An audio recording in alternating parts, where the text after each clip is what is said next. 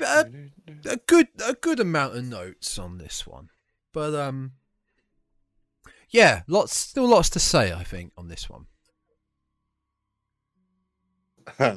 yeah. Yeah, uh, yeah, well, yeah. It it really is that. Hmm. I wasn't as impressed. I liked it the first time round, and I found it a bit of a struggle watching it again. I must admit. Oh, oh we're getting straight into opinions. Oh my word. Yeah. My Oh, yeah, word. yeah. Well, okay. First things first, everyone. Don't don't rock the setup. Don't press that button. Don't t- touch wood. Don't don't curse. I mean, I think I know why the Dreadcast had a it got ill for a bit. I think I know why, and I think you know why, and I think we all know why. It was cursed. What was it cursed by? I mean, it's got to be Antrum, hasn't it? It, I mean, there's no, there's no other reason. Look, right, folks, we have been doing this. Myself and your lovely self, and myself, Tom, and your lovely self, Aidan. Welcome to the Dreadcast, folks. Uh, we'll get into the episode in a minute. We've been doing this for seven months now. You, you and me, right? Mhm. Not had an issue. It's been, its recording's been fine. We watch Antrum, okay? We watch Antrum, and the next episode just shits the bed. yeah. Explain it. It's proof it Explain it. It really is a cursed movie. It is a it is the deadly well maybe not the dead it's the lamest movie ever made that has a minor curse but oh my word You will be slightly inconvenienced by this Yeah. movie. only slightly you'll you'll step on a piece of Lego oh On upturn plug. Yeah. so for everyone that does enjoy the Dreadcast keep your fingers crossed folks and let's hope we can get through today without our computers exploding Mhm. um yeah, We're gonna, but we're gonna keep an eye keep an eye on it and make sure that everything is working as it should. We are. We are. We got a few bandages, and plasters, and you know ointment put on the computer just to keep it So- nice and secure. But yes, I'll go back to the the DC. You know, keeping it short and sweet. No, I Oh, can't, I can't. Can't do Yeah. that. Can't do the DC. we might get. We might get sued. I don't think DC. the the DC. The Dread Sea. The- Uh, the the dread the dread yeah the Dead Sea the Dread Sea Welcome back to the horror podcast, folk. the called decast. the the D cut, Yeah, that, that that doesn't sound good. the big D cut. Oh, we are finally back, and uh, yes, we will um, return to Frankenstein later on this month when we tackle the Mummy. Um, so a nice little Boris Yeah. Karloff double bill. But today's That's it. episode, we are looking at our finale of the Gates of Hell trilogy. Before we get into that, because it's been like ages since we spoke. Hi. What have we what have What we you doing? what you, what you got? What you, what you got for me? What you got? Hi. What you got? What you got? what you got?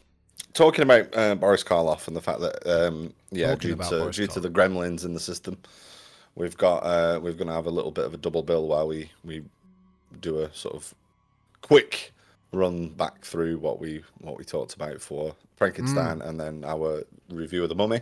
Yes. Um, I noticed uh, Amazon Prime has a Boris Karloff documentary on it. oh, um, I think it's called The Man Behind the Monster or something similar. look it up Um, now. I've not watched it myself yet, but when I was I was looking the other day for uh, Frankenstein, I it, it popped right up there. Thought it might be might be worth a view if I could squeeze it in before we come to record the Mummy. For sure, I'll, uh, yeah. gonna give Yeah, that a watch. Definitely fit that in. That would be great to check out as well. Oh, sick. yeah, Um, that looks great. hmm Other than that, I mean, not very much really. I've I've been buying a lot of movies. You might have seen on the that's what I socials and wanna stuff. see. That's what we want to see. That's Yeah. That's what I know. So I did a searching through those those um, charity shops and CEX and stuff, looking for them bargains. Um, so yeah, I got a bunch of stuff. Got the house, the house movies, all uh, oh, I love House. nice box set of the house movies. Um, and I've only seen a couple of those, so it'd be good to have the rest of them to hand. four, right? Yeah, well, certainly four. four in that set, unless there's like a really you know belated sequel that I don't know about. Yeah, I'm pretty sure there's just four. Yeah. Um, What else did we get? Another Texas Chainsaw Massacre special edition three disc steelbook. It's very nice. It's very very nice.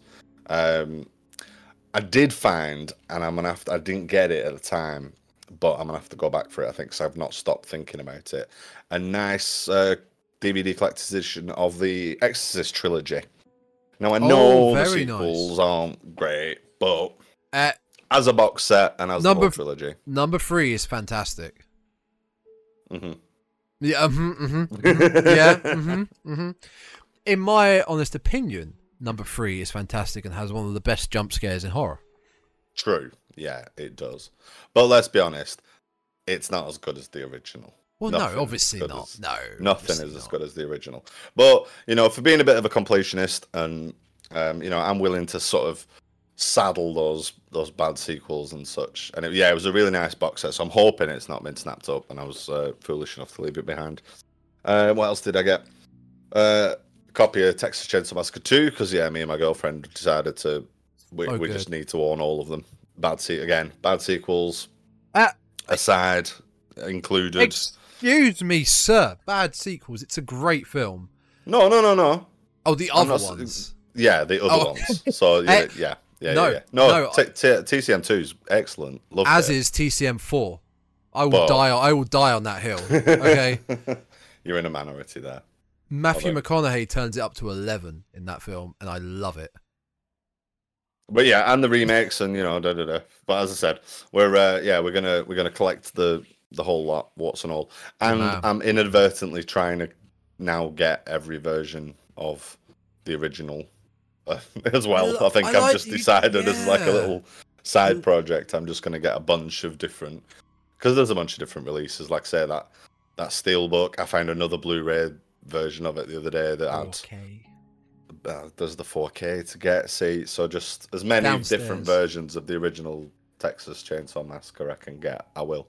I would just like just slowly bring it on camera just to show the beautifulness of my 4K collection, but it is downstairs. Um, no, I like that idea though of just just one specific film trying to get all the different versions. That's quite. yeah, That's a really nice um, collector's. I know a bunch of people point. do it with games, and I- uh, Yes. yeah. Yes. But I mean, they'll collect every version of a game and every you know every console release and you know, Oh, yeah. uh, Japanese versions and all that sort of thing. So yeah, well, uh, but speaking of Texas Chainsaw Massacre, you uh, you happened across a very expensive collectible for for that the other day, didn't you? Oh my word! I forgot all about that. Let's see. Um, I don't even know if I've still got the link because it will be on the the Twitter. Uh, I was basically uh, just um, doing some more home renovations, like light renovations, like putting up movie posters in the living room slash movie theater, which I'm trying to make it. Got my Grindhouse one up. I got my True Romance one up, and I want to get uh, a new Texas Chainsaw one because it's my favorite horror film. Um, but it's apparently incredibly hard to find a poster. It, it's not like the old days where you could go to WH Smith or HMV and you've got the the I don't know what you call it the The yeah the, the posters the racks of posters where you go Yeah, oh yeah, that's yeah. cool that's cool and there'd always be one there. You don't really get that anymore. Not I don't think anyway. And they're really hard to find online. Do they? CEX stores do still have poster racks, yeah, but the the range of what they have is very limited. And if you want like twenty five different Pokemon posters, then oh yeah. go, by Oh, all yeah. means, check it out.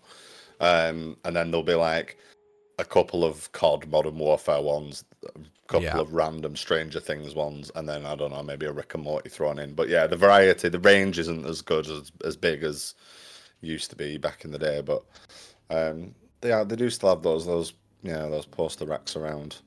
They they're Um, hard to find. I found online. I'm trying to find this original. Mm. It's the it's the white poster with yeah, yeah, yeah. um, who will survive and what will be left of them. Great piece of Mm-hmm. artwork.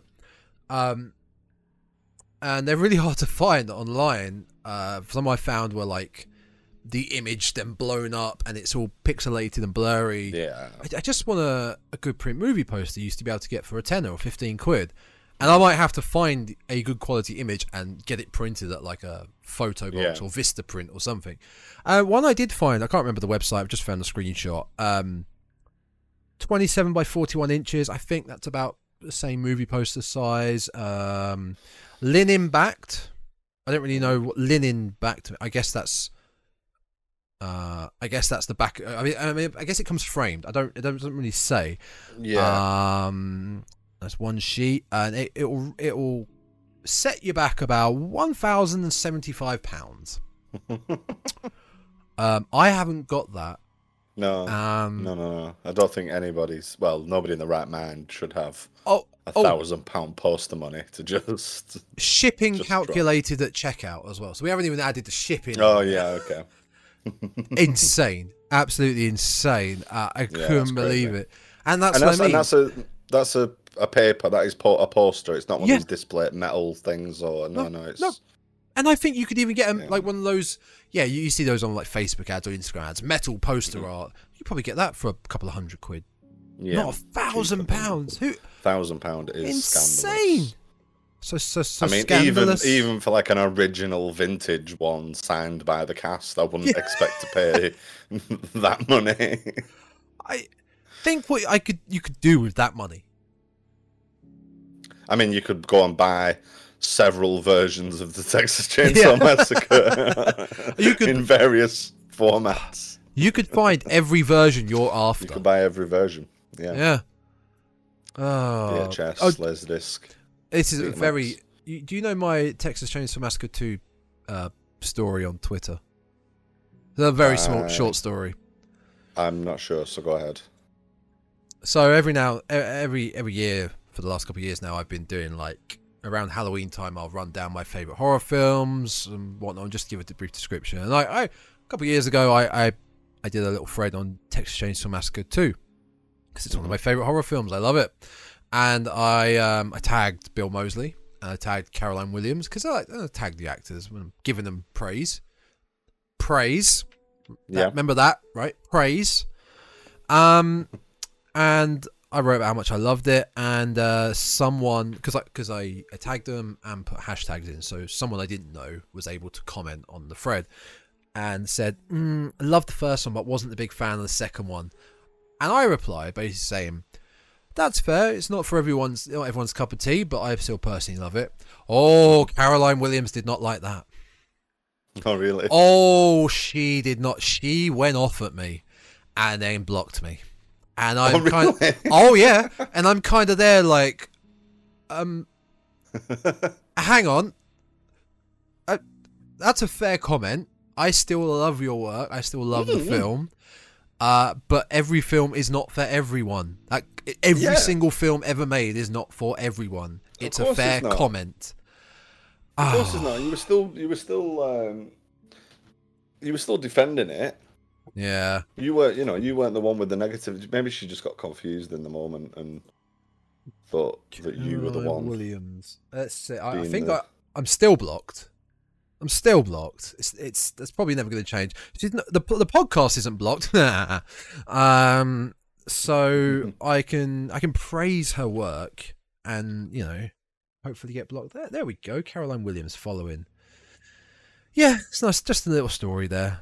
Bill Moseley was Aw. lovely though. Bill Moseley gave me a like. Bill Moseley's great. Bill Moseley is a lovely gentleman. Well, that's all right. But Yeah. yeah, n- not stretch. Stretch wasn't playing. Not stretch, unfortunately. Well, that's a shame. That That's is a, a, fun little story. Nice little story there for you. Oh, well, I'll I'll I'll have to try harder. I'll come back next next week with a story of some horror actress or actor that's blocked me for being complimentary about their work. You're so you were so fucking great in that film. I hate it. yeah, I mean, can annoy Bruce Campbell into blocking me by telling him how much I love Ash. If you're if you're if you're maybe really really really soppy about it, he might be like, "Oh God, this is getting annoying now." It's just like- I mean, if he's not sick of it by now, I don't think. yeah, I'd be very surprised if I'm the straw that breaks the camel's back in that regard. But, uh, yeah, yeah, yeah, yeah. I, I think you know, you're right. for the for the good of the entertainment of the pod, I'll I'm willing to do it. Good, man, um, good man. So yeah, so but yeah, I've been buying a uh, buying up a bunch of movies. Uh, I picked up a Blu-ray copy of Poltergeist Mm. and um, one of the one of the Chainsaw remakes. I can't quite remember which one it is off the top of my head now. Um, what else did I get? Oh, I'm struggling to remember. You me find that picture you sent me? Yeah, I found that picture. Um, because say it was the we? poltergeist ones that was the additions. I think it was There we go. cha- I think it was mainly chainsaws. You got you got Time Bandits. Oh, Time Bandits. Yeah, yeah. I mean, not not a horror movie, but a classic got- nonetheless. Oh, I can't even I can't see it because it's down the bottom of my screen. Hang on, I'm gonna get it on the mobile device. Oh, I just scrolled up past the Psycho collection. oh, the Psycho 4K. Even though Psycho 4 is not great, but Psycho 3 Yeah. Oh, okay. but that does look like an excellent box it's set. beautiful. Yeah, it does. That's really You- nice. Got Excalibur, Oh yeah. And you got Slumber Party Massacre. Well Slumber done, Slumber Party sir. Massacre. Yeah. Thank God you didn't buy number two. I mean, I will buy number two when I see it. Right, just just don't don't force anyone you know in your life to watch it. um. I still have no I idea what's going on in that film. No, I suppose that I suppose the other news, uh, horror related news, is unfortunately they found Julian Sands, didn't they? Yes, from uh, Warlock, right? I believe. Mm. Yeah, Yes, that was uh, that that that search had been going on for quite some time, right? since January. Yeah, it was January when he went missing. Yeah, Yeesh. Well, yeah, I terrible tragedy. thankfully, there's now closure for loved But ones, yeah, though now at mm. least. But that is terrible. Yes. Um, uh, but that's about it for me. Horror related news of of late, I think. Oh, actually, no, it's not. Did you Oh, see the oh. link I sent you on Instagram earlier? yes, I did click a follow as well. Do tell. do tell. As far I've not looked into it in, in a huge amount of detail, but as far as I can tell, because it came from the same page. Yeah. Um, but the In Search of Darkness documentary um, team, I guess, uh, that did the absolutely spectacular Stellar. um, Absolutely stellar. 80s horror movie uh, rundown documentary, uh, whatever you want to call it, the three-parter, uh, Yeah. the In Search of Darkness trilogy. Uh, they're also working on a 90s, moving into the 90s. I don't know if it's going to be another trilogy or not. Yeah, it's But- 90 to 94, right? I think that'll be the first Yeah. part, and I'm assuming it's- it's going to be another trilogy, yeah. But related to them, or at least I found it through their Instagram page, Hmm. um, there is a horror game related documentary sort of in the works. Um, I don't, so I don't think it's got a title as, or anything as such at the minute. Um, but there is uh, when I I found their they've got an Instagram page, and on their account, um, there's a link to a survey Mm-hmm. so I did uh, just complete this survey earlier, and it just asks for some general opinions about horror gaming. Um, and then there's a little bit in there about like, would you be interested in you know funding a Kickstarter to make a documentary about this? Da, da, da. Hmm. And what would you like to see in said documentary? So I ran through that, and um, that I just think it'd be a great, it's a great idea for another doc, and uh, I'm all the Sure, for all sure. for more horror docs and horror gaming docs. Um, It's called Terrorbytes. Terrorbytes, that is it. Right Terrorbytes- our alley, isn't it, really? So For sure, for sure. Terrorbytes Doc on uh, Instagram. It's a big T, a big TB on their uh, their logo. So go check that out. Um, their posts are pretty cool. A lot, a lot of horror games that I remember from a long time ago, like System Mm. Shock. I think there's one of Clock Tower. Yeah, they've Um, they've punched, they've put in White some of the Day. Yeah, Friday Suff- Thirteenth Evolutions. White oh, the Days on there. suffering! Wow, I love the suffering.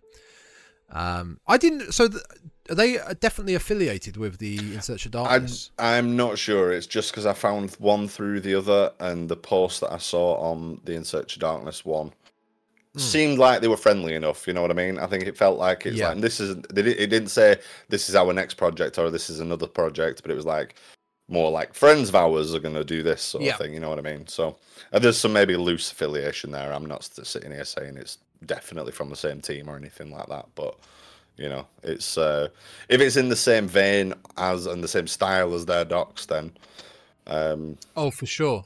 Yeah, great. Yeah, they The- they're really well done. So I think the one, and it's not so much a negative or a downside. It's one thing I would have changed with all three of the In Search for Darkness is that I think, and this is they they may not have been planned in the trilogy. Is that I think they blew their load too early with the films in the first film, the first documentary, because the third documentary, it felt like they had run out of There's still a few. I know what you mean. I know what you mean. There's hmm. still a few good ones in there. a few good ones and ones that you wouldn't have heard of. So it's Yeah. it's still very interesting. But I think you gotta sprinkle, kind of like what we do with the podcast. You gotta sprinkle like your unknowns with your cult classics, with Yeah. your, your your mod like bit of bit of everything. But they may not have known planned to do a trilogy. They may have got so successful. It's like we got we'll Yeah, do another. We'll do another. Either way, they're still fantastic. They're Yeah, still are. fantastic. If you've not seen those, they're definitely worth your time. Um, they're a big watch, particularly part three is like five hours or something ridiculous. Uh, so Yeah, you're not oh, yeah. necessarily going to want to yeah. sit through it in one sitting, but um, they are definitely worth watching. Um, and yeah, looking forward to their their nineties one. Um, Do you know? have done a little bit of horror gaming just lately. Um, oh yeah. I got myself. Uh, I don't know if you, you may have seen it advertised on. It's been doing the rounds on TikTok just recently. It's a little plug-in sort of Fire Stick device. Stick it in your TV. A couple of Bluetooth controllers, and it's like every Mega Drive game on there. Oh, yeah, it's basically like a Raspberry- game. You're basically like Yeah, a Raspberry yeah. Pi with emulators. Yeah, yeah, yeah, yeah. Yeah, so I took a punt on that, and it arrived over the weekend, and I have been reliving my sort of ten-year-old summer holidays vibe for the last couple of days, just feet up on the sofa playing some old school Mega Drive games, and there was a lot of a lot of Splatterhouse. Been playing a lot of Splatterhouse. Oh yes. Um, been playing a lot of uh, The Haunting, starring Polterguy. If you ever saw that one. Um, what what was it? What was it on? It was. It's called The Haunting, starring Poltergeist TM. I think they were desperate to sort of make him a character. But essentially, you play a teen poltergeist, and your object, your the objective of the game is to possess objects in the house and scare the family that live there out of the place. Um, So you'll you you'll do things like you'll jump into the bathtub and then it, it, it sort of vibrates and the father figure or whatever will walk over to it and it'll fill it with blood or you know a bat will come out of the Oh chimney. wow! You do a bunch of different things, and it's it's all very uh, cheesy. I mean, you put the polter guy is like this leather jacketed clad, you know, cool dude with his sort of mohawk, and you yeah you're a you're an edgy cool '90s teen poltergeist. this looks scaring people. awesome. It is great. It is absolutely fantastic, and just not very well known. I, No. I, I mean, whenever I mention it to people, they're like blank faces. But it was one of my all-time favorite games, and it's on this collection, and I was, I was just thrilled to bits. It's an EA game as well. Yeah, yeah, Oh, yeah, I mean they weren't as big and evil as they are now, back No. then, but still, like I, I see the artwork and it's very goofy, like with his big 80s Oh, yeah. hair. I but there's this as well. I just I don't know if you've seen this. The is an ad for it, and it's got more of a human looking um, poltergeist. In the Oh right, yeah. No, I've never seen this. Bit of bit of Lou Ferrigno, Lou Ferrigno painted green ad. Look. yeah. Oh no, no, it's it's fantastic. If you ever get a chance to play that on a on an emulator or, or you find It looks copy in the wild, give it, looks a go. awesome. It's fantastic. The story's really quite dark as well for a for a, a video game, a kids video game, because you're a poltergeist. Yeah. because the son of the family like got you killed basically in a in an accident. Oh, through negligence you died at the ha- because of the son of this family. But because they're rich they got off any sort of punishment or jail time and now you're seeking revenge. So it's like real legit horror movie sort of storyline but There's a- around there's spooky a- skeletons and, and really sort of comic halloween stuff it's it's great Art, there's an article here about it with a line saying if Mortal Kombat was bloody, Haunting was downright gory, nasty, and incredibly generous with guts and blood. I mean, there's uh, maybe it's maybe not quite in the same vein as Mortal Kombat, no pun intended. I mean, Yeah. sure, there's blood in it, but it's very more cartoony stuff. But but some real horror horror, horror imagery in there, like you know, bleeding walls and things coming out of the bathtub, and yeah, there's and there's probably I say it's, I've not got very far again with it, and I've not played it for you know t- twenty years or more, but um, there's probably a few niche references to movies in there as well. Yeah. Yeah, great game, absolutely fantastic. So thrilled to bits that I've uh, I've been able to play that again. So Also, it. yeah, I've just, I've just, I've, I've always got a continuous list of video games that I either want for my collection or want to play, and I've just added that because I know I'll forget about Mm. it. I, I, Yeah. I had I, there's no way I will remember this game. Oh no, Like- it's it's like I say, it's ridiculously obscure. I was explaining it. I was trying to explain it to, um, to my girlfriend the other day, and she was like, looking at me like I was speaking in tongues. Said she was like, "What? No, you've made this up. This is ridiculous." It's like straight up, legit. It happened. It's a real game. Yeah, Yeah, looking at it on eBay The now. Haunting, starring Polterguy. It's It's wicked. uh, wow, it's pretty pretty expensive. Like you're looking for cartridge only from the states. Um, about fifty quid including postage. Mm. Um, in box, eighty five quid. Wow. Yeah, like I said, I don't, it's it's Wow. a pretty obscure one. There's probably not that many copies of it still kicking around. Well, there you go, folks. You heard it here. A Mm. nice little obscure horror game you may not have heard on other horror podcasts. Yeah, check that out. If there's any retro gaming types out there listening, that's definitely one to check out. Uh, but yeah, I think that's my sort of horror news activity of, of late. Yeah. Not really much on this end, uh, because my life is a roller coaster, babe. However that awful song goes. Um, the only thing probably is um, the, about today's film. Uh, so it's probably best to get the biggest confused faces on when we talk, while we talk about it. Yeah. Let's get cracking on it.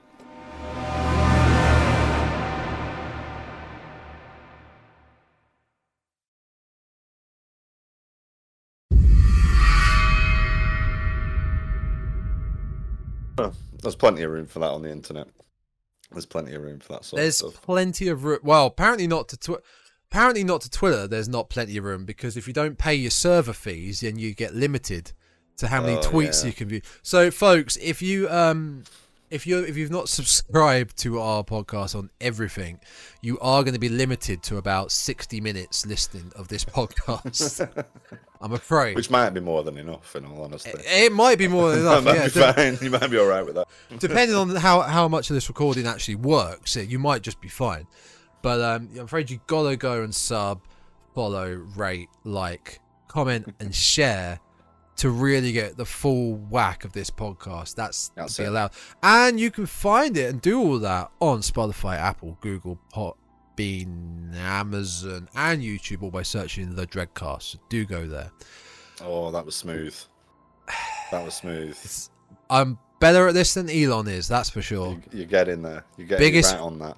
biggest fucking loser on the internet that man is anyway um speaking of ridiculously confusing hard to watch horror films um hmm let's this is this is the end of our gates of hell trilogy lucio fulci's gates of trilogy and it it wasn't a bang to go out with in my opinion Mm, no, I'll agree with you. oh we're talking about But house by the cemetery them- but said that any yet. of them been bangers? Really, I don't think we've been thrilled. No. But uh, out of all three, I think the Beyond is the best one. Yeah. Okay, I'll give you that. I'm not saying it's a masterpiece. I'm saying if we had to choose between all three, Mm-hmm. Yeah, yeah. If yeah, just looking at those three films, yeah. yeah. So where would you place this? Because I'd put this in. I'd put House by the Cemetery at number two. Uh, number three. See, it's number three for you. I liked it a little bit more than uh, than Cem- City of the Dead, City, City of the Living Dead. Yeah. That's right, isn't it? Yeah. Yes, City of the Living Dead. Reason why is number three because I had half the time I had no clue what was going on. the the pacing is everywhere. The story is so convoluted at times. it It- can't work out what it wants to it's do. It's a mess at times. Yeah, yeah. um and it it didn't do oh it's not a bad film it's not it's not a great film no No, I think, and I think that's right. I think the biggest problem with it, if we if we just set up our stall early on and say the biggest Yeah. problem with it is, it it can't decide on the story. It Yeah. can't decide on what it wants to do. It it throws a lot of things in that end up being complete red herrings. They lead to nowhere. Yeah. Um, and then you just it, it goes off on a di- different tangent, and you get something else. Um, and then they throw a twist in at the end. It's yeah, it, it's confused. I think yeah, confused is probably the best word for it. I was very confused. Yeah. Um. Yeah, I think I think though if if you have been if you're new to the podcast or you have been listening and still haven't watched the films, do go back and watch. I mean, the, the way we've done them is in release order. Mhm. You know, they came out within two years, all three films. This is 1981. City of the Living Dead was first 1980, then the Beyond 1981. But do go back and watch them.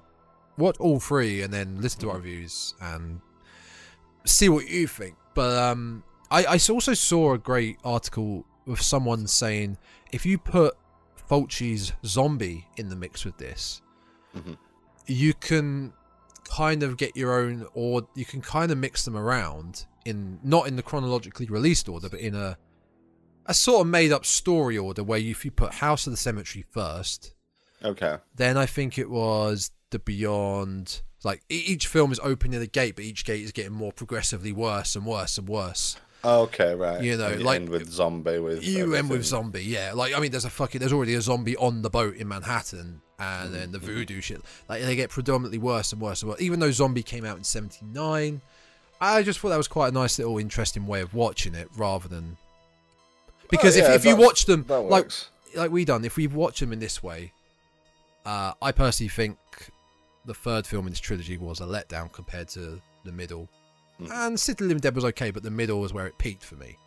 I mean, one thing, arguably, is there is no gate in Nope. House by the Cemetery. No, There's, it's, it's not. It's a people under the stairs situation by the end of it. Yeah, and the thing is, like, they're not meant. It's called the Gates of Hell trilogy because there is somewhat a gate of hell in Yeah, what in. I'm calling it one and two. I'm just calling it one, two for like City the Yeah, yeah. and beyond. They're not linked with each other. The only way they are linked, two ways maybe, is they've got a gate of hell, and they've got the same actress in both. Uh, Yeah. Mm. Kath- Catherine MacColl. Catherine MacColl. Did I get that name right? yeah, Oh, Katar- Katarina MacColl. yeah. I think it. Yeah, yeah. I think she goes by Um, both, depending on But yeah, this one. credits listed. I don't even know if the house has a gate on the in the entrance to it. Like, No, I mean it does have a tomb in the house. it does have a Uh, tombstone in the house. I mean, there is a. Did you catch the the line in this film about a tomb being in the house? Yeah, about the winter, the ground being frozen in winter, so it was easier to bury people in the floor. Oh, it, it's it's it's common for houses around here to have tombs in their houses. I don't think that is common anywhere. I'm, What? I'm, I haven't researched it, but I'm gonna go out on a limb and say that is entirely made up for the Check- plot of this. Check film. under your floorboards, folks. You may have a tomb in your house. I mean, in gardens, maybe, but Maybe. not in, um, not under the floor. And for the first time, I actually say it was the second time I watched it uh, for the purpose Yeah, of the yeah. pod. I had watched it previously. Um, the first time I watched it, I was convinced that that that uh, tomb, that that ledger stone, is on the first floor. So Oh, like the like the entire run of film was like, okay, I'm maybe gonna, you know, I can suspend my disbelief and believe that you've buried somebody in the floor. But why are you burying him upstairs? Like, surely, surely the ground floor would be a better option. Um, But it's it's but not even a tomb. It's it's because underneath it, which we find out later on. I mean, I'm, it's- I didn't really plan to go. Yeah, I I didn't really plan to go through this shot by shot. This this film in particular. No, no, no. But it, it, it's just it's just another way. It's just like a they plugged the hole with a, a gravestone Yeah, in a way into the cellar. That's all it is. Yeah, A tomb a tomb would be you take that bit of rock out, and it would be a small space or yeah, stairs sort going into it. Yeah, yeah, Yeah, yeah, but no, it's just no. There's another hole into the basement they plugged, yeah. which yeah, leaks so the blood whole, at times. Yeah. I mean, the whole thing about the ba- the basement is like the big sort of Yeah. like unknown for for a lot of the film, and we get um we get Anne, the the babysitter, sort of randomly like un, trying to un, take the planks off in the middle of the night. And it's, oh, oh, there's one, one thing that strikes about this film, uh, and as we, we're doing our usual thing of jumping back and forth, but you've got to kind of accept that every character in it has got some sort of like severe amnesia or head trauma because they do not react to anything in a normal way. no. Like, the, so the, there's a there's a point where um, is it the estate agent gets killed, and the estate agent gets killed, and then the Oh, next yeah, day yes, she's yes. she's brutally stabbed and dragged down the stairs into the basement. So there's blood like all over, and the next morning the the babysitter is Yeah, cleaning up. she's- She's scrubbing up, you know, she hands and knees, bucket Yeah, of water yeah, and a mop. yeah. She's she's cleaning the blood, and the lady of the house comes in and asks her what she's doing, and kind of shrugs and walks off. There's like absolutely no reaction to the fact that There's a lot of blood as well. there's Like, a lot of fucking blood that she's cleaning up in her house. It's very, very strange. People just again, you know, there's another point in the film where because the the cellar door is like nailed up for a portion of the film. It's Yeah. it's it's got this sort of don't go, you know, don't go in the into the basement vibe. Um, and the and, and this is one of the things about the story sort of bailing out is that it assumes um or it sort of leads us to believe that there's something sinister about this this Anne character, the babysitter, who just sort of turns up out of nowhere, and she's very sort of sultry and sinister, and she's just prizing the the boards off the door in the middle of the night, and the husband comes down and sort of you know, finds her doing this, yeah. and again just shrugs it off and, and leaves it. It's absolutely like Baff- doesn't really. Just doesn't react in any normal. Nobody reacts in any normal way to anything that happens. There's no- point. What are you doing? What's what's up? what, what are you up to? Nothing like that. Um, I'll get back to Anne a minute because I've got points on her. I just, just Mm-hmm. a, a a brief. I've just found a, a brief plot because you go on most website, you've got the the, the whole plot. Yeah, yeah, yeah. So th- this film, because I didn't understand it, I'm going to read this. Uh, Not many people would have seen this, I don't think. Um, Mhm. Historian Norman Boyle and his wife Lucy and young son Bob, Bob. Uh, can I just point out with the worst dubbing I've seen so far. Um, it doesn't fit. Uh, leave New York City and move into an old house outside of Boston. I have a point on that as well. The house belonged to a colleague of Norman's who died under mysterious circumstances. Bob believes that a girl at the window in a photo of the house on the wall is warning them not to move in. Once in the house, they experience mysterious things. Something that lurks in the locked cellar emerges and brutally kills people. Norman digs into the house's past and becomes intrigued about the story of its previous owner, Dr. Jacob Freudstein, who was engaged in unorthodox experiments. That's that's your film, okay? Yeah. Now, along that plot, there's we've got here. Bob believes that a girl at the window. Now, this girl we do kind of get introduced to. Mhm. No idea who she is. She seems to have magical powers. She seems to make Yeah. mannequins decap- decapitate themselves and then leak blood. She I also think she it's visions, isn't it? There's like a lot of shining vibe going on. Like she's she's having visions. the one thing I can say about this film, it is a house by a cemetery.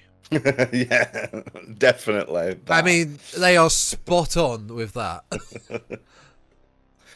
um, but yeah, this but this is the whole. I mean, that is that is the plot in a nutshell. That's it, That yeah, is the that's plot in a nutshell. What that what you get when you watch it though is the the the little girl shining vibe where it sort of leads you down. It's a haunted house Yep. route. Um, you get the the creepy babysitter Anne turning up where she's trying to get into the basement. So it's like a is she on the side of the evil yeah, uh, in like an omen, uh, like the nanny and the omen sort of uh, parody. Um, then we get, then there's like a, a little bit of will they, won't they, like uh, between the professor and Anne as to whether there's some sort of um, they're going to end up having an affair, and that's related to something somehow. Um, and then it kind of finishes up as being more of a slasher. It's it's yeah. it's a, a a creepy guy in the basement. It- It's yeah, it's weird. It it it has a lot of these tangents that lead to nowhere that they just bail out on and they decide that they're going to do something else. A couple of things Um, I've literally just found now. Uh, the young girl is May Freudstein. Well, that's the twist at the end. Yeah, and only Bob can see her.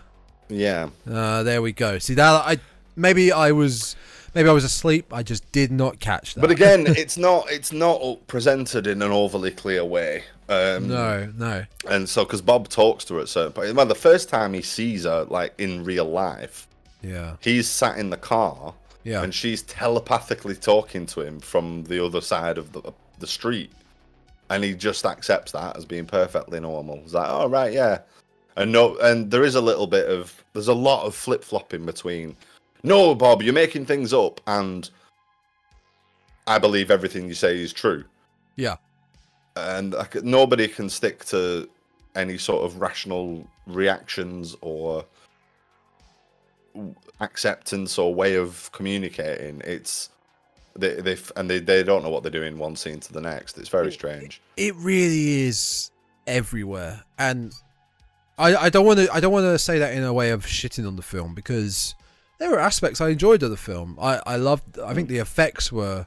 I feel like the effects got better every film. If I'm honest. Um, Yeah. Some of the the special. I mean. The effects got better, but I felt like there were there were gore effects in here for the sake of gore effects, like where the camera's panning in to one of the cuts just for the sake of it gushing. out. Yeah, It's, yeah. uh, didn't really have context or meaning behind it.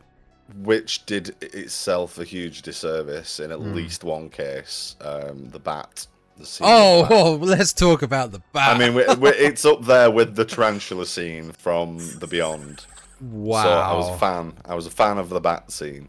But The we have a classic the moment. strongest well, bat ever. it's another it's another good example of how nobody reacts to anything properly.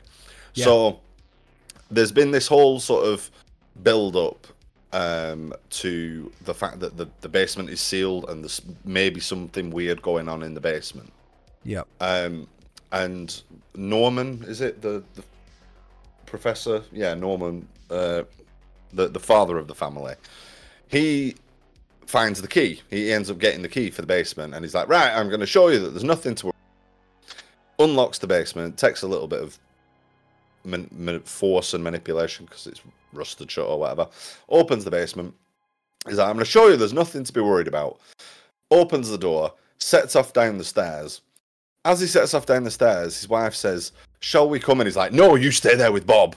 Like all of a sudden, there's a threat in the basement. Yeah, yeah, It was like, hang on a minute, you're supposed to be disproving that this that there's anything wrong with it, but you're acting like there's definitely something wrong with it. And he's Stay here. slowly creeping down the stairs with his flashlight, like something's gonna jump out at him at any second. Like they're in the fucking Um, cabin at Evil Dead. Yeah, and of course it does. A bat, a bat suddenly appears. Attacks Watch out, it'll get in your hair. and it does get in her hair. It does get in her hair. She did not and she watch runs around with the bat in her hair for a while. And then it gets onto it attacks and it bites his hand. and it's such It gnaws. ended Yeah. sequence of him running round with this bat on his hand. And it's like something from Ace Ventura. It, It just is. keeps kind It of is. escalating. He's rooting round in the in the drawer for something, and his bat's like. Meanwhile, his bat's like squealing and biting him. He eventually pulls out a pair of scissors and stabs the bat, and we get a close-up shot of him stabbing the bat.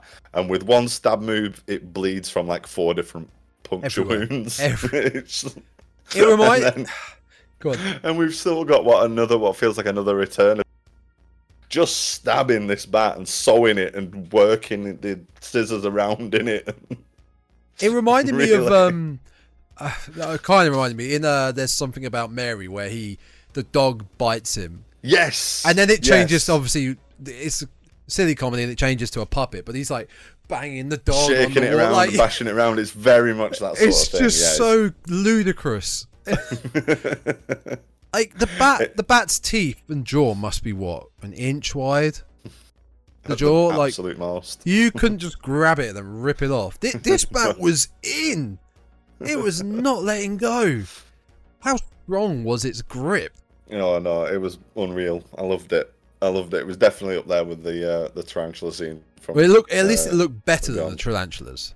It did look better than the, it did. Only marginally, yeah. but it did. Um. It was So also, yeah, I like guess. Said, the sorry. sorry. No, we always do that. the, the gore, the gore effects were, were good. Yeah. Apart from in that in that scene where yeah, one stab and it bleeds from like four different places. It was it was great. I was going to say with with the bat, it kind of goes back to our cliche animal animal jump scares cliche because it was Mm-hmm. actually uh, I thought it was a good jump scare. I didn't see a bat coming. No, You know, after no, no, what no. we'd seen, that that kind of came out of nowhere. But it was a classic animal jump scare rather than it was more extreme than a cat jumping and then "Arr, oh kitty, horse. Mm-hmm. Oh yeah, yeah, yeah. It was it, it was yeah, it was kind of an expansion on that trope. We got a little bit of gore out of it as well. yeah. Um, like I say, maybe a little bit over the top, but it was uh, it was an an interesting use of the trope, shall we say? Oh, for sure, for sure. um, I'm trying, trying to work out where to go really. With like, we normally, we do normally flow really well, but I don't know, with the the film, like we said so many times now, was so everywhere.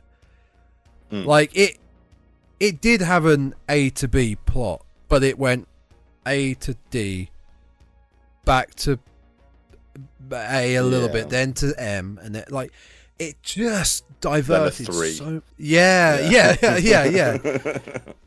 Multiplication sign three. like Z, the, the, the to B. first scene the first scene was the impression i was getting i was getting a very big slasher vibe from the 1st Mm-hmm. opening scene and i was also getting it from when i was doing the and you should never rely on posters and artwork more so posters not so much artwork because artwork can for films back in the day is interpreted in a completely different way like a a poster for a film that's done in an art style can be completely different to what the film actually is. And the artwork for this, you've got.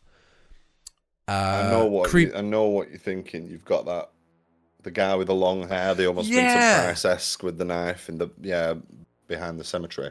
I yeah, was there's, thinking there's not a character that looks anything like that. No, Um, I, I, not at all. I was thinking slasher, especially after that first scene where there's a young girl and well, we don't even see her boyfriend. They, I think they've been canoodling, shall we say, in this abandoned house, yeah, and she is now looking for him, hearing creepy Mm-hmm. sounds and movements, and she's getting freaked out. And then suddenly she gets killed. She has a knife in the back of her head after she sees her boyfriend completely massacred. yeah, But the hand also that we see do it is really uh, like burnt or mutated. It's the hand that's gripping the the yeah. There's something there's something wrong with it.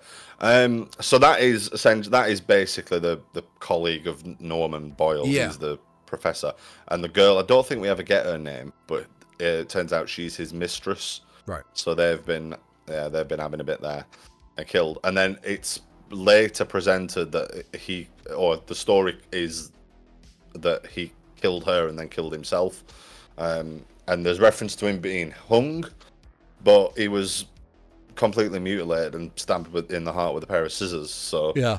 um, how you know presumably we're supposed to believe that the the good the good Doctor Freudstein, who ultimately transpires to be the villain, um, later staged a hanging with the corpse to try and lure more people there or something. I don't know. Um, but yeah, so but we go from that that like you say, very slasher like setup to Very, very. basically a shining knockoff because the next scene is bob seeing the the picture of the girl um uh, and then we see shots of may herself like having these visions of the mannequin like head coming off and Oh, and that scene. I like. So are we? Uh, is that a vision that didn't happen? i that's what i took from it it's like she looks at she looks at the mannequin which is it does bear a resemblance to the character of anne the, there's some That's it. Yeah. and and I think it's while she's looking at it because this is just like, I mean, obviously we later we find out that this little girl's a ghost. She's not even Yeah. real.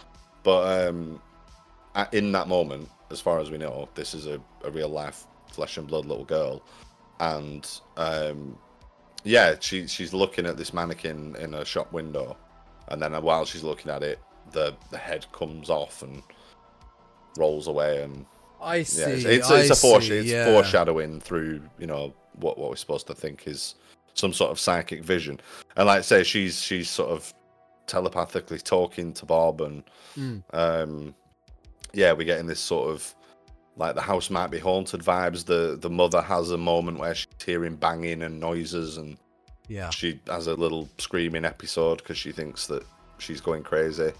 The bloody good Um, screamer. yeah. So we are. So we, we go from slasher to haunted house. Um, like Amityville, there's something evil in the in the cellar. Yeah. Yeah. Um, and then towards the end, it's you know back to back to slasher again. Um, Yeah, it really is. or you know, for for for want of a, a better a better genre to put it in. Um, You, you're yeah, I actually mean- you've helped with that. You've made a lot more sense because I was again. I may have just been watching this at the wrong time, but I was confused with the um Mhm. the beheaded mannequin scene because later on when we see clip clips of Anne, flashes back quickly back and forth to the mannequin. Yeah. And I I now stupidly now that makes so much sense was thinking was Anne the mannequin and there's Was the Anne the mannequin come has, to has, life? has Anne come alive because Anne is very suspicious she is. Yeah. very yeah, she is. suspicious for no Um, reason whatsoever. Absolutely no reason whatsoever. yeah so I was like hang on is this is this the mannequin are we watching mannequin here the film um and like has the little girl got powers has, it, has she done it like I, I was very confused but no what you're I- saying I'm- makes I sense can't say I'm. I can't say I'm surprised. Really, like I say, yeah, it is. It is weird, and you're not really given any explanation as to who she is. I don't even think there's any mention of getting a babysitter until suddenly Anne turns up. I'm the babysitter, um, and she is incredibly suspicious. She barely speaks. She oh barely she's to the point of being like rude, and particularly towards like the. Uh, yeah towards the lady of the house, towards the um, Catherine MacColl's character. She's like just giving her the stink eye all the time, which also leads into this like, oh, is she end up gonna end up having an affair with the husband? It's and then it all goes out the window when she gets her head cut off, and you think, oh, she wasn't. She's a victim as much as anybody else. She wasn't an uh, you know even remotely an antagonist She's she, or involved with the the evil doctor in the cellar. It's just yeah it's, it's, so like does, bizarre. does it lead you down the wrong path with, with your thoughts about her to then suddenly be there's nothing obscure about her in any way in the way Well, that's the end? thing, but I think I don't think it's a bad idea that they do it. I think they just give. I think they they bail on it too early. Like it, they Yeah. could have got a little bit more mileage to being more sinister overtly, Hmm. and and really sort of drive that point home that perhaps she's somehow connected to the evil in the house. Mm. Um, but they don't. It, they don't. They lean into it enough to get you thinking it, uh, but then bail on it too early that you just think, well, what was the point in doing it at all? yeah Um, yeah, it's a, it's a strange one. Um, I think I, I wrote here the film uh, tries to deliver more on shock value than story. A lot of the yeah, I think so. There's also another little weird plot element that keeps cropping up but doesn't go anywhere. In that everybody seems to think that Professor Boyle has been there before. Like, there's several characters that say to that mention it. Yeah, you're right. having Yeah. previously visited, and he's Yeah, well again, and because nobody reacts properly to anything in this film, he just sort of like no.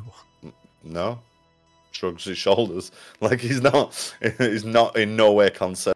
Everybody that he meets seems to think that he's visited that town before or been in that house before. It's, but then it doesn't lead anywhere anyway, so it doesn't matter.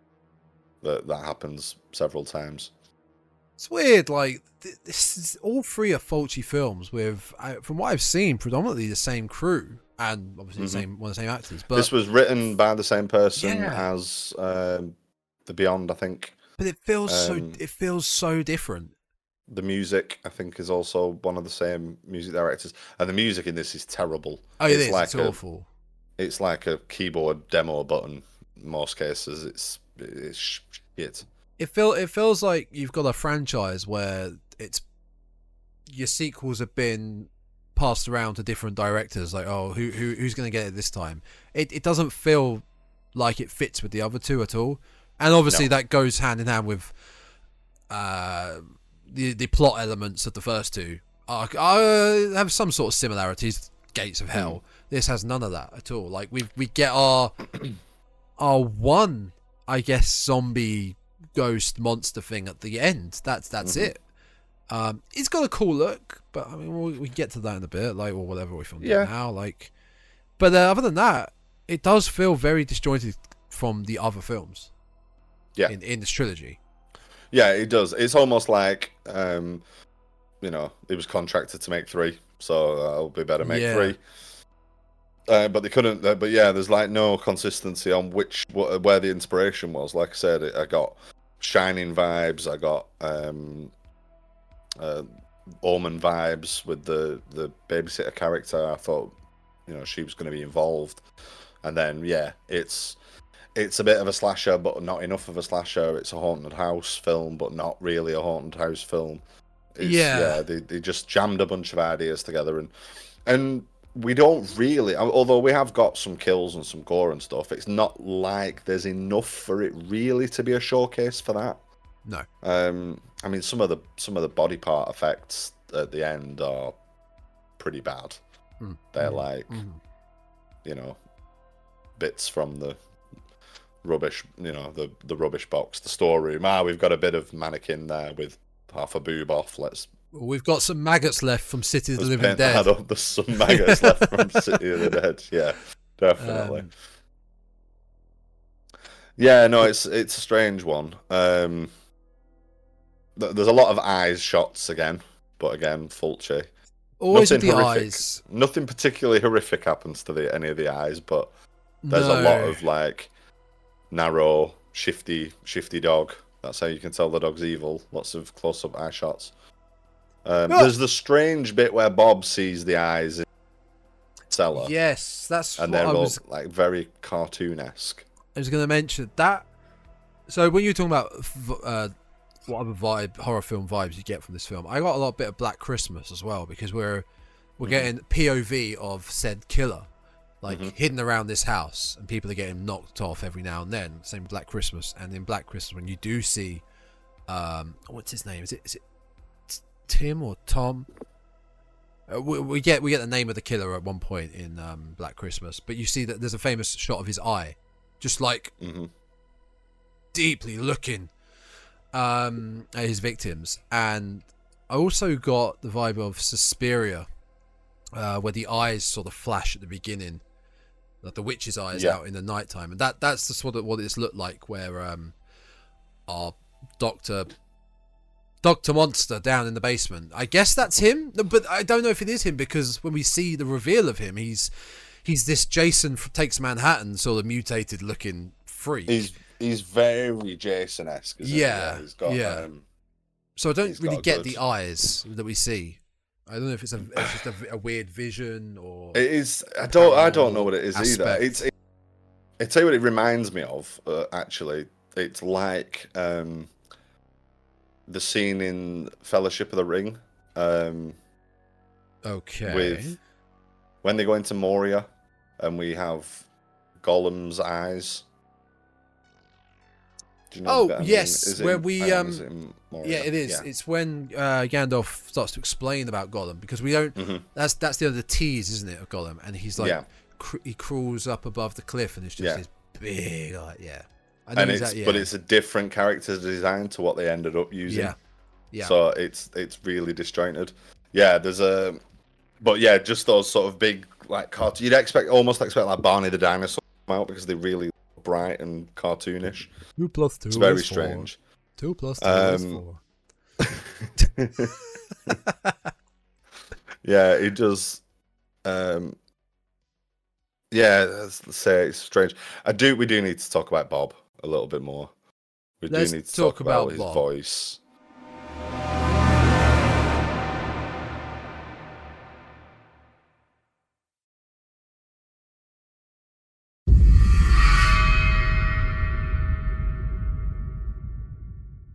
Yeah, Bob. Bob. So Bob. his voice is terrible. The dub It's insanely bad. horrendous. It. From, it's like they got because Bob is what like. Do we have an age on Bob? I don't. I don't know for sure, but maybe maybe six. That sort of age. Well, I'm gonna let me let me see how old the actor was, and then we'll see when the film came out, and then we'll get a rough age. Yeah. We'll get like a median age, shall we say. Um, the for one thing, the dubbing voice was certainly not the same age. No, that and this is exactly my point. He, it's like Bob. Um, uh, he was born seventy-two. Wait a minute. So he'd have been like nine. Giovanna Giovanni Frez, Frezza 72. Yeah, yeah, yeah. Okay. So should we say 10, maybe? Nine, nine yeah, maybe, 10? maybe 10. I think he's playing. it. I think he's supposed to be playing younger than that. Though. Yeah, probably. You know, it's all, Mommy, can I have some candy? Um, yeah. But the dub is exactly that. It's like they've got somebody twice his age and, and gone, do your best little kid's voice. It's, or, it's wild. And it it's so jarring and so it just great every time he's on screen and talking. I mean, It he's just- got really a, a really expression, um, a anima- uh, animated face, really ex- uh, full of expression, and which is great. But the voice they've gone with is is Here we go. just horrendous. Uh, voice dubbing for Bob Francesca Guad Guada uh, Guadagno, and Francesca, so it's a, it is a woman, Francesca. Francesca. She was born in 1967, so yeah, she so she'd have been was twenty. Uh, 14. oh, sorry, fourteen. Yeah. When Yeah, well, it sounds older though. It, Oh I'd say it's wait, like a- yeah. It's it's like a twenty year old doing a ten, you know, doing a ten year, you know, you say to a twenty year old, do a ten year old's voice. It's fucking Nancy Cartwright doing Bart. You know, like it's an older person doing a younger character's voice. Um, but not as well. Um, no, really not as well.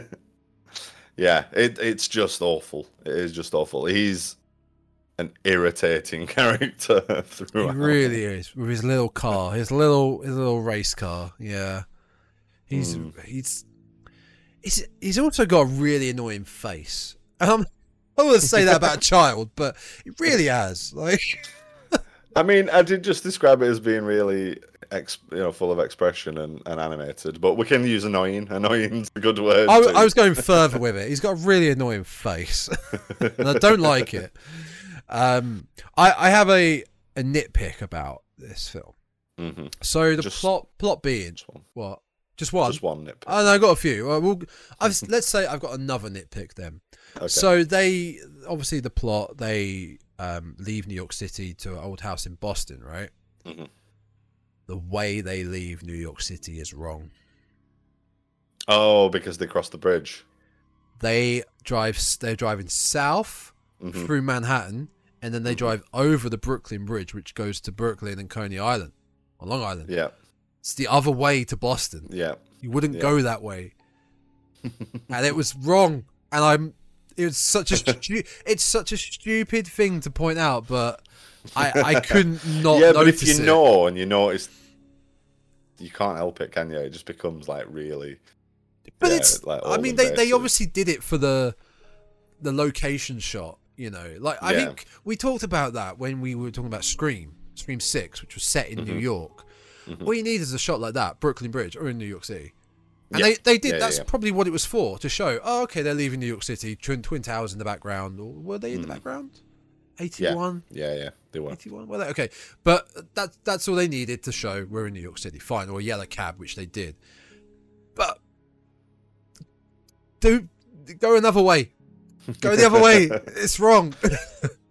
Yeah, I mean, I mean, I don't. I've never been to New York, but there's probably yeah, there's probably some equally iconic New York stuff from the other side, from the way that they should have gone. it's only because i went i went twice last year for work so i'm, I'm now like it's in my brain like no that's wrong Now You're wrong. practically a local.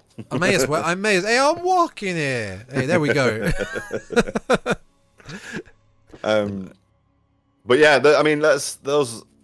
I mean, tho- those shots are good, but yeah, I see what you mean. They are. I, it didn't occur to me at the time, but as soon as you said, I can uh, I could see it. Uh, Um, but the, yeah, things like that always happen in films. You you notice stuff and you go, oh, that's it's like a continuity thing, basically. Yeah. Yeah. that's going to annoy me. With um, Um, with the dubbing, actually, just go back to it. Did you? Mhm. What was with the dubbing? And uh, this could hope maybe we can lead this this part into talking about our uh, Jason takes Manhattan monster at the end. sure. The- Said monster, Freudstein. The dubbing of him is is he crying like a little girl, or is that the little girl in the ether crying? Because there's a lot of it at the end. There is a lot of it at the end, and yeah, I don't know. Hmm. I don't. In in short, I don't know. Why don't because you know? yeah, they they as they escape and they're walking out of that house, or does does he escape? Can you really call it an escape? Anyway, as they're leaving, there is like the whimper. It's like the whimpering of a child. Yeah. But Yes, you're right. Yeah. but I I was maybe thinking, is it Bob? Is it Bob that's whimpering? But it doesn't really sound like that. I don't know. It- It's it's an odd effect. And it is it's almost like it goes back to that like, the house is haunted, where we've established that it's not, um, or at least not in the traditional Yeah. sense. Um, yeah, no, it's it's a strange. There is a lot of it, and I don't know if it's supposed to be the Doctor or not. I, I kind of leaned more towards it not being, but I honestly couldn't say. It was it was odd. It's more so. It's more so odd as well because of the fact when we get shots of say the Doctor slowly creeping towards, um, Bob and Lucy, uh, the Mhm. mum, when they're trapped in the basement. So the shot is just the Doctor creeping towards them. We we hear it then, so that we should be we're, we're sort of led to think it's, I guess, him making these. Noises. Oh, maybe, It's yeah. very I, again, I, I don't know. I guess mentally, I well, I don't re- recall focusing on it too much, and I guess I, I just sort of wrote it off as it being as it being Bob. Um, but maybe it was. But that makes absolutely no sense at all. But at this point, does it really matter? I mean, so yeah, he's a, a doctor. So that- so yeah, talking about the doctor, like he was struck off for yeah. perverse medical practices. Um, they they call him Freudstein, which I suppose is a a loose nod towards Frankenstein, maybe. Um, but then yeah, he's doing some sort of Doctor Satan esque Satan. cruel experiments and love me some Doctor Yeah. Satan. using using the body parts of his victims to sort of keep his own body going, um, which I'm sure has been, I'm sure there's been used elsewhere in something. I know there's a supernatural villain that does the same. I mean, what about Hellraiser? Episodes. I mean, yeah, I suppose. Like she lures the men back, right? For Yeah, yeah, yeah. To to for Frank to Yeah. regenerate. Um, I think I just I'm thinking there's another case where it's specifically a doctor that's doing it. Um, and I know it crops up in that supernatural episode. I thought it was maybe a movie about it as well. I know, I know what Um, you, or I know what you're saying though. Yeah, But anyway, it's Yeah. um, it, you know it's not it's not if it is a if it has been overused, so I'm not I'm not for bringing it up for for that reason. Um, but I mean he's not doing a very good job, is he? I mean when he gets stabbed, it's just a lot of stag chili and maggots that comes out. It's it's not. is he just got- shoving that inside him? Like, oh, just pad that out with some maggots and, and He's stew. not. Um, oh, it's the the Hellboy villain with that's replaced all these organs with clockwork. That's what I'm thinking of. I know what you mean. Yeah, yeah, yeah, yeah. Okay, I get what you're saying. The, the, the doctor Um, himself, though, like visually, it's okay. It's okay. He looks, Um, yeah, he looks all right, I suppose. if you get a few, you get a few close-ups where you can see the latex has not been blended Yeah. well on his, and it looks like it's peeling away from the actor. um, I like the really deep eyes, dark eyes that you can't you Mhm. can't see eyes, the sockets. and it's it's a different look. It's not like a skull. It's like a. I want to say burn. Like it looks like his whole head is like yeah, it just looks. I mean, it looks like skin grafts, I suppose, Yeah. which I guess is what it's supposed to be. Um, but yeah, it's just it's very. So, I, I, are we? Are we? Do we get an age for him? Do we get how old he's meant to be? Don't think Like a hundred so. years or something? I don't. I don't you know. see, that's the thing. At least with the Beyond, we got the backstory at the, right at the beginning. We got a Mm. date and saying when um was he a mad? Oh, the Warlock the wall, yeah, was yeah, was doing his business with the painting and whatnot. We got we got we, Mhm. we got context as to when it was happening, and then we know how old and how long it's been going on for. Mhm. This I don't believe we did. No, because well, this is again we don't. I- I didn't think we did, or if we do, it's sort of glossed over. But again, I think it comes back to this fact that it doesn't really decide who what. What it's like, uh, all right. The the doctor being the killer opens up. Uh, uh, it opens up the movie. It's the beginning of the movie, although we don't see exactly Mm. who the antagonist is. Um, but yeah, it's like it was decided on at a later date there, where they went, "All right, yeah, we've got doctor in the Hmm. in the basement." You're telling me that like the estate agents have this house and people have been living there, and that there's like Yeah, a, a guy make you know popping up and killing people and and stealing their body parts to keep himself going and that's been happening for like a long time and nobody's no investigations whatsoever. no, nobody's nothing. investigated it. No, Nothing. nobody's spotted it. No, not one of the ho- ho- previous homeowners is like. Well, actually, one of the previous homeowners boarded up the door to the basement. Yeah. Well, So incredibly well, by the way. Apparently, like it was in, in so hard to get into that basement. Apparently, and when they move in, they're not even that really interested about checking it out. no, it's. I mean, it's the They first thing you. It's the couldn't give a first thing you do.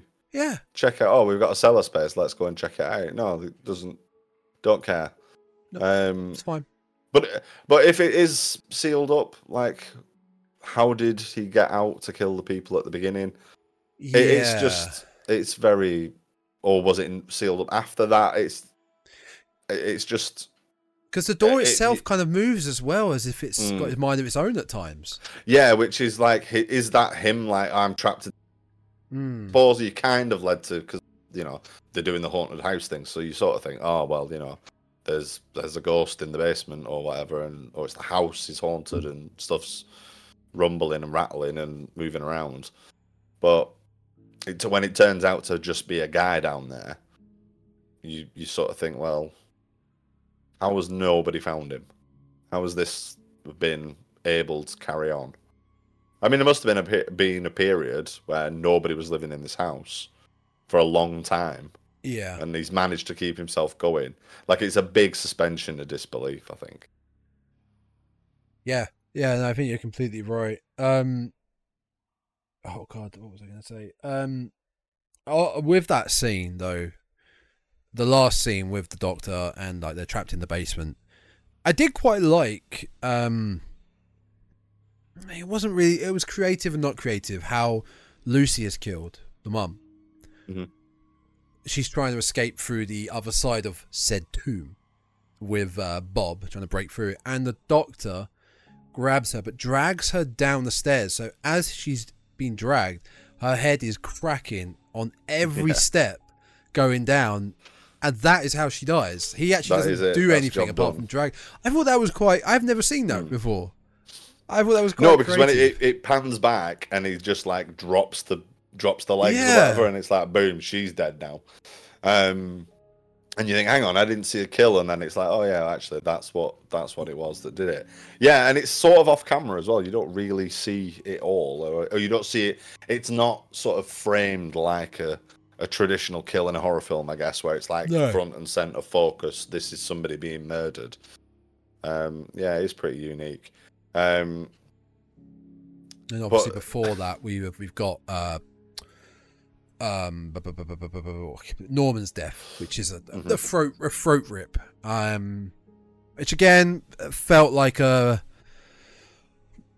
a gore for the sake of gore, mm. um, because it's like the camera is shooting shooting Norman's throat rip, pans to the doctor or pans back to Lucy and Bob, then pans back to Norman, back to his throat rip, which looks like they had to like do another take, maybe touch up the blood. It's like let, us try and get this really nice. Like it didn't have the effect, the, the, like an impact as well, because we'd seen so much gore throughout the film.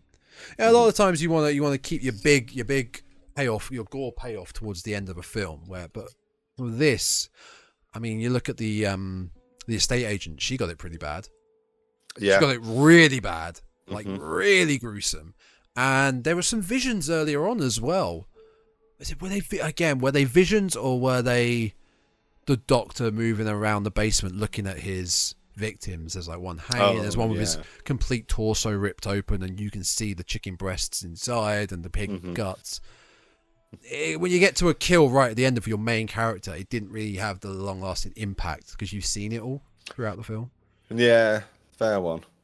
But it's, it's I, know, I guess I guess with the difficulty of watching it and trying to follow what's going on mm. as well, it, it's mm. like it doesn't it doesn't have you too focused on trying to work out where where what, yeah. what's what's the what's the deal here what's the story um yeah there's no there's no big spectacular ones i mean anne's head reveal is pretty good um yes it comes rolling down the stairs and then rolls into frame and bob lets out that shriek and and legs it um but alternatively, at the end of the film, just talk about that little punk yeah. again.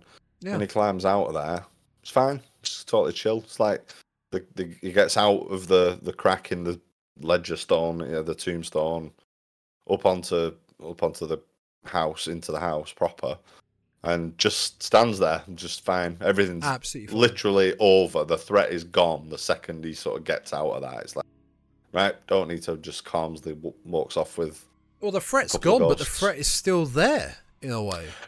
I mean, or is it's it? very, very. Hmm. It's a very odd ending. It's it's. In fact, I suppose that's bit uh, that's another link to all three of these movies. I guess the endings are a little bit open to interpretation, left yeah. open on purpose. It's not ultimate. There's not really any distinct closure because yeah, his his parents are dead, but he managed to escape the doctor. But it is the doctor's the the ghost of the doctor's wife and child that lead him off. Where are they taking him? I would say the Beyond know. has a stronger ending of the all of all three. It's not a happy yeah. ending, but it's a stronger. No, ending. it's a stronger one. It's a little bit. It's a little bit more clear um, and straightforward as to what's actually happened. Yeah, definitely. The other um, two are very ambiguous as to whether it's over or not, really. Yeah, I mean, what? I mean, City of the Living Dead, it's like it should have ended five minutes before it does end.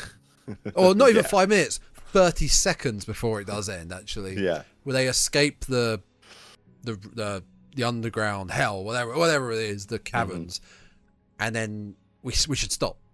Rather, we keep going, and then the kid runs to the screen, to the screen, with big screams happening behind him, and then the screen breaks. yeah. Why? Uh, just, oh, I yeah. no idea.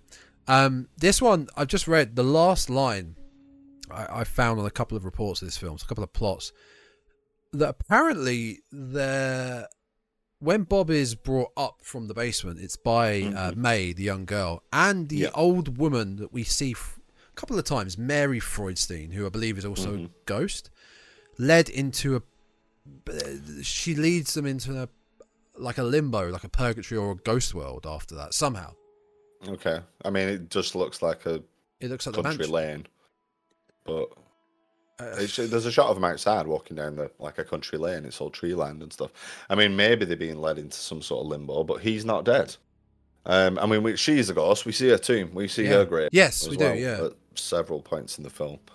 Um, and and I suppose we see and we see the girl there as well, and I guess it's. I mean, maybe it's something I should have picked up having seen the film before, but it's it's just too difficult to, to, to follow. But I guess that is supposed to be like a a nod. That that might be something. If you watched it again and you were looking for it, you might pick up on the fact that they were ghosts earlier on. Mm. Um, like that we keep seeing them at this at this grave site and stuff. Um, but ultimately, it come it doesn't. Apart from it being, I guess, sort of a, a reveal, a twist ending. Um, it doesn't really come to anything. And yeah, we. I'm none. I'm none the wiser as to what happened really at the end. Like what, what the fate, uh, what you know, what the fate of Bob is. Um, Yeah, I mean, I, I think overall, like we, we've obviously we we both sound more so me probably sound like we haven't fully captured what the film was trying to deliver, and as we're trying to talk about it in the in the podcast state, but it's just how it came across. I think the film for me personally, I found it I found it quite hard to discuss because I didn't quite get it. mm, Um, I can't give you a hundred percent full analysis of the film because there were certain parts I just didn't really No, get. If I'm And, honest. And in some ways, that's perhaps a good thing because it, well, hopefully, it might make you want to go and see it for yourself. Perhaps you should. Maybe everybody should just go and see it for them. I would recommend think, it. See what you make of it. I would Um, recommend all three of them. I really yeah. would. Um, uh, the first time I watched it, I did enjoy it a lot. Uh, I did enjoy it a lot. Mm. Um, it was a little bit more of a struggle watching it the second time, um, but I think because they quite because they are quite these old movies, they are quite cheesy, and the effects can be a bit laughable, and you can, you can have some fun with them. Um, I think the first watch is always a little bit better, unless you really really like it. Yeah. Um, I think you, you're always just going to get a bit of a giggle and a bit of a kick out of watching something of this this period. The uh, you know more the first time. I mean, there's another there is another good act scene where they're trying to chop down the cellar door. Um, yeah, well, they chop his hand off. Yes. Yeah, Um, another good good axe scene, struggling to chop through the door. It takes ages. It takes absolutely ages. again, takes so- ages. Yeah, uh, very reminiscent of um, the news reporter trying to get into yes. the coffin in City of the Living Dead, which takes a Which good half hour. Absolute classic scene though, and It's an incredible, incredible scene. Yeah, Yeah, yeah, yeah, but I agree. To, it's, I agree with what you're saying, and it is it is difficult to talk about, and it's difficult to to be enthused about the whole about the whole thing because it is a little bit weird, and you just have to see it for yourself. I guess you do just have to go and and But you watch do. it for yourself. yeah. Leave it to your Um, own opinion, really, for this mm. film. Um, which I'm, I guess not many horror films do. They're either a cult classic or they're awful nowadays. um, this I would I would recommend, and I'd give it a. I mean, it, I think that's fair on IMDb. A six out of ten. I think that's fair. Yeah, I'd say that's a six. That's a sixer, a solid sixer. Yeah. I mean, if you've got you know if you've got the option of something better, then watch but watch it. But if you if you're really sort of thinking, oh, I'm going to watch something, it's if it's one of them that's been on your list for, you know, at some point you knock it off and uh, and see what you think about it. Um, but yeah, wouldn't wouldn't rush out. Is it one for the collection? uh as a trilogy, yes. As a trilogy, yes. If I if I come if I happened across it for Mm. you know, next to nothing in a, a second-hand shop, I'd probably get it for the giggles. Um, but it's not. It's not on my. Out of I all definitely three, need to get it. I'd still recommend The Beyond, because Mm-hmm. because of the fact, it, yeah, they're labeled as a trilogy, but they're not. They're not consecutive. Oh, They're not yeah. one after the other. The- you can go watch The Beyond on its own and be, you'd be fine. And I yeah, would- of course you can, and you can also, you know, you can watch these as out of order. We've we we chose to watch them in the order of release, but Yeah, yeah, you, it doesn't matter because there's no there's no connecting story, there's connecting plot to this trilogy. It is often a loose cult, you know, described as being a loose trilogy, and by you know virtue of the same director and and you know linking actors, uh, and that's about it really. Um, so yeah, you could you could easily watch it as a standalone. Yeah, The Beyond's the best one. I'd agree. I think we. um I'm fairly certain when we did The Beyond, we maybe looked up the Gates of Hell trilogy if there was any physical releases. Um I think we found one, but it was. Yeah, here we go. I think we did. I think Quite we hard found to some, find. Uh, Yeah, we found some vinyls of the soundtrack. Oh, we did. I found this. This yeah, this was this was beautiful, but it's not on offer. It's a DVD. It it looks like a sort of grindhouse cover, and it was done by Arrow Films. That was it, Arrow Films. Um, and it's obviously not going to be in stock. I think you found it, or maybe one of us found it. It was like eighty pound, I think. Um, oh yeah, I do remember finding but that. that that's a nice. That would be a nice um, part for the collection, I think. Uh, here we go. Yeah, there we go. Ninety pound on eBay. Um, three films, thirty quid a film, probably with special features and their classics. Not bad. Not bad for a collection. Mm, it's not bad for a collection of three really good movies. Yes, I think that's yeah. for me. That's a little bit too much for for what they are. Um, Yeah, it wouldn't be say the next thing I want to add to my collection. It would be if oh, I've come into some money. I'll pick it up. or if I found it for a better price. Yeah, I mean, yeah. maybe thirty quid top end. Yeah, fair enough. Fair enough. I mean, I've just Um, checked. Music Music Magpie doesn't have anything. Let's have a look at CEX, shall we? Uh, for anyone listening outside of UK, CEX is basically a video games, DVDs, Blu-rays, electronics, all you can get, all second-hand store basically. Yeah, Computer exchange, I believe it's. that is what it stands for. Yes. Gates of Hell. Yeah. And uh, Oh, yeah, they do a good line on cheap movies. oh, What what have you found? uh, Gates of Hell, CEX, fifteen pounds. Oh really? Is it that same collection? and it is allowing yeah it's allowing it me to add it to my basket Well, there you go then. 15 15's a decent price for it, I'd say. yeah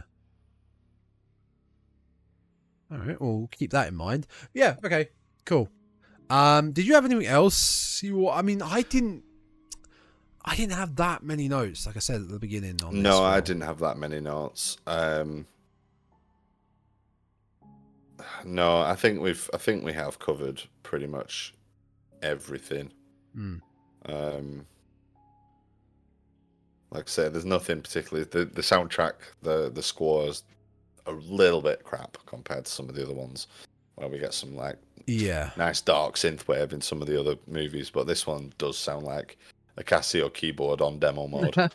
um, nothing particularly stand out.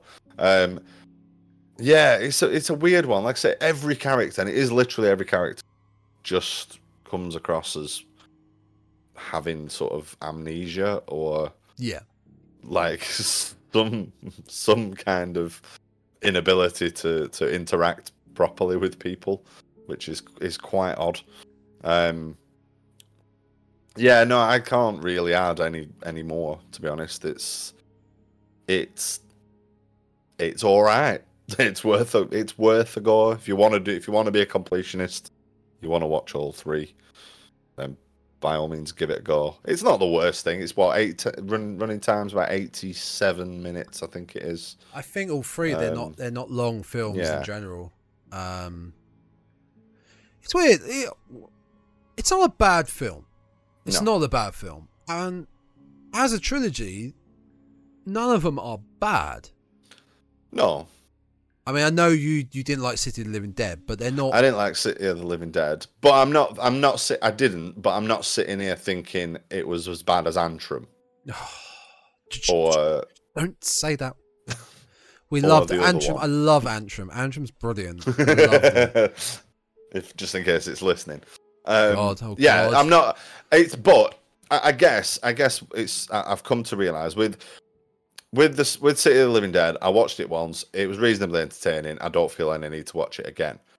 I watched House by the Cemetery and I thought, ah, that was reasonably entertaining. Yeah. Watching it again a second time for the podcast, I've gone, mm, actually, I'm, I'm once was enough.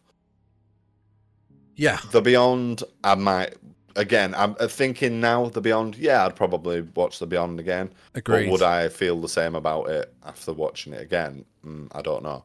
You know what I mean? None of them are bad. They're all worth. They're all worth a watch, but none Yep. of them are. None of them are bad. Agreed. And I ju- And- but I, it might just be a one and done sort of trilogy. You know, watch it once. I think so. Say you can tick it off your, your list. You can say you've seen it. If the if the DVD comes up really cheap somewhere, grab it for the collection so you can be Yeah. a nerd about it. But part of my horror collection.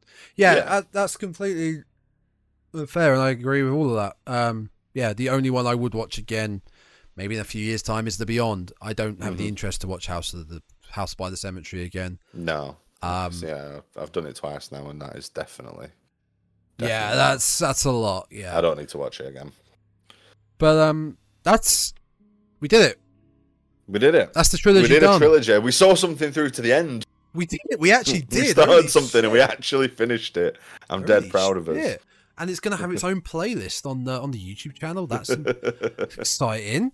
Um, yeah, and uh, the and the thing with like we've we've finished something is not even a it's not even a franchise. It's a a made up trilogy with a a trilogy title that isn't really focused on that much. no. It's three films that just so happen to be by the same crew, same director that he thought, yeah, well, let's let's group these together.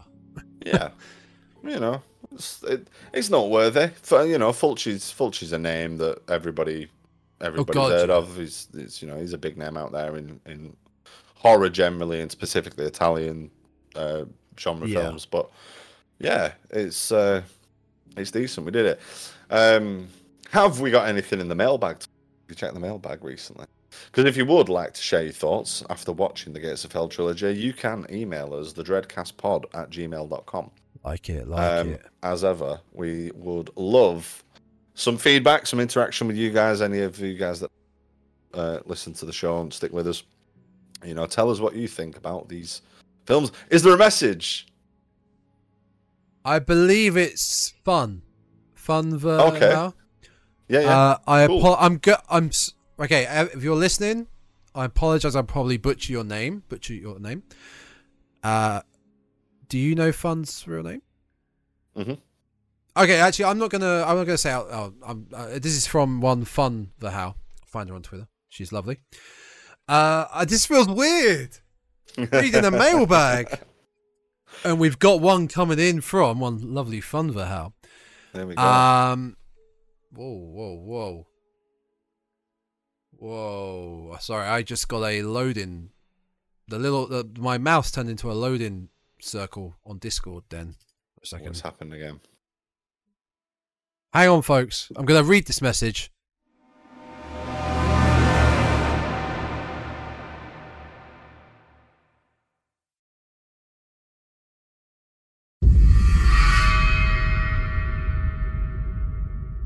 And we're back. Right.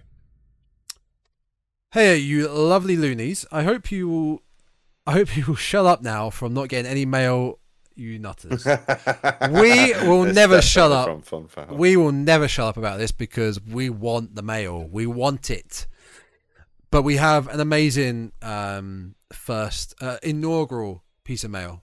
Piece of we mail? go. Sh- Letter now. So, Print it, frame it. Uh, by the way, I still remember that. Was it Ryan said you were going to frame the first email you get? Uh, he you may go. have done so. I may have to print this out and frame it. Um, horror films I really want you to watch for reasons. Number one, Oh, Veronica. It was suggested to me to watch this movie, and I have to say I enjoyed it quite a lot. Uh, plot is kind of thin, and it ends there.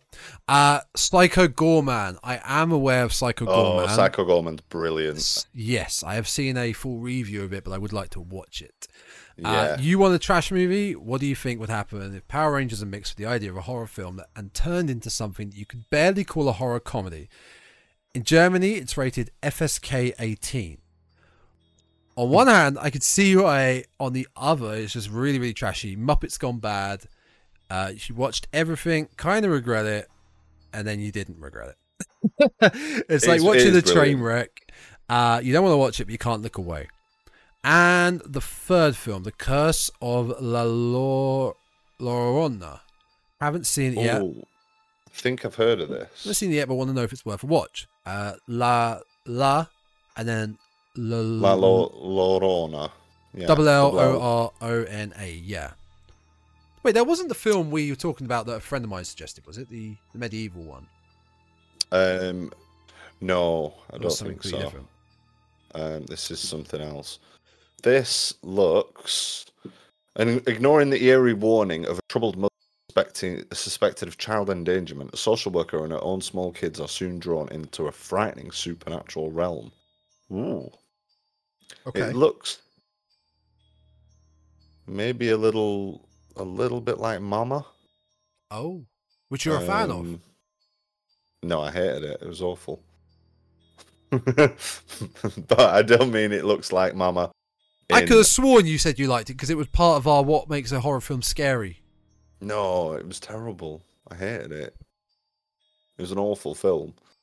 Oh, It, it showed the it showed the creature too soon. It it was it had some. Oh. It was good up to a point. I think is what I said.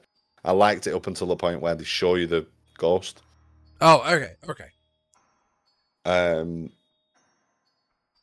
Yeah, no, that this looks pretty good actually. I like the look of this. Yeah, and I don't. I like I said, I, don't- I don't mean it. It's got Mama vibes because I think it'll be terrible. Um, but the poster is like a sort of ghostly lady holding two children's hands. Yes, Um, yes. Um, yeah, it does. It looks like some sort of. Just to finish the letter. Uh, last but not least, the happening. Uh, ah, that's a bad. that's a bad film. Is that um? Um, what's his chops? Yes, it's exactly what you think Yeah. it is. Yeah. Uh, don't know if it would hold up when I watched it again, but yeah, I'm a fan of stuff not seeing, but been creepy, so maybe that's why I like this film. That's fair enough. Again, just like Caroline Williams, it's okay if you like Yeah. the film. It's okay. That's it. We don't. We can't. Um. We can't judge. We won't judge. It Um, wouldn't do if we all like the same stuff. I've not. It's not one I've seen to be honest, but it's Shamalama Ding Dong in it. You don't need to watch it. Um, I hope. Every, anyways, I hope everyone's doing good. Thank you for making an awesome podcast, and please never stop. Oh, thank you very much. That's very kind. Thank you. Uh, very thank you very much. much. No, we we have we have many films to go through, so We do indeed. there's an no abundance of films. The next email we'll read, "Please stop. Please stop. We've got no no plans. No Don't plans listen to her. Stop. Stop. um, I need to know It's a lot more. dead. I need. I need to know a lot more about films I never watched and probably never will. Thank you. I can hyper focus on the topic without living through all the trash films. I expect for Psycho Goreman, but you can have you can have everything. Love you lots. Fun for how. Thank you very much for that lovely letter. Thank letter. you. That is wonderful. And your yeah, that's it. We see we're providing a service here. Can we can we'll watch some trash so you guys don't have to. That's it. And Um, that one line there of um, need to know more about films I've never watched. That is what another point that this podcast is about. yeah, Hopefully, getting listeners in thinking, "Oh, what's that about? I might watch that." that's it. Bringing attention. You know, I mean, we do we do go go spoilerific with stuff, but hopefully it still piques your interest enough to go out and, and seek these films out because you know some of them really are seeing is you know need to be seen to be believed. Um, Yeah. but yeah, thank you. That's fantastic. Um, and definitely, I'll check out. I mean, I 100% want to watch Psycho Goreman again. I thought it was great. Um, Veronica is not one I've heard of, but I will be checking that out. 2017. I am glad Um, it's Veronica and not Verotica because Verotica can die. That film, fucking Glenn Danzig making films. Oh yeah, That is Uh, a piece of trash. This also looks like a. So it's another supernatural haunting one. Okay. a lonely teenager using a Ouija board or something, contacting. Again, I think I've. Oh, it's based on true story as well, apparently. Yeah. Oh, it's, uh, so, yeah, you, Ouija board summoning something evil, and the uh, the La Llorona one also looks pretty pretty good. Give that a whirl as well. Both Spanish films, I think. Okay, cool, cool, cool. Noted, noted. Thank you very much again.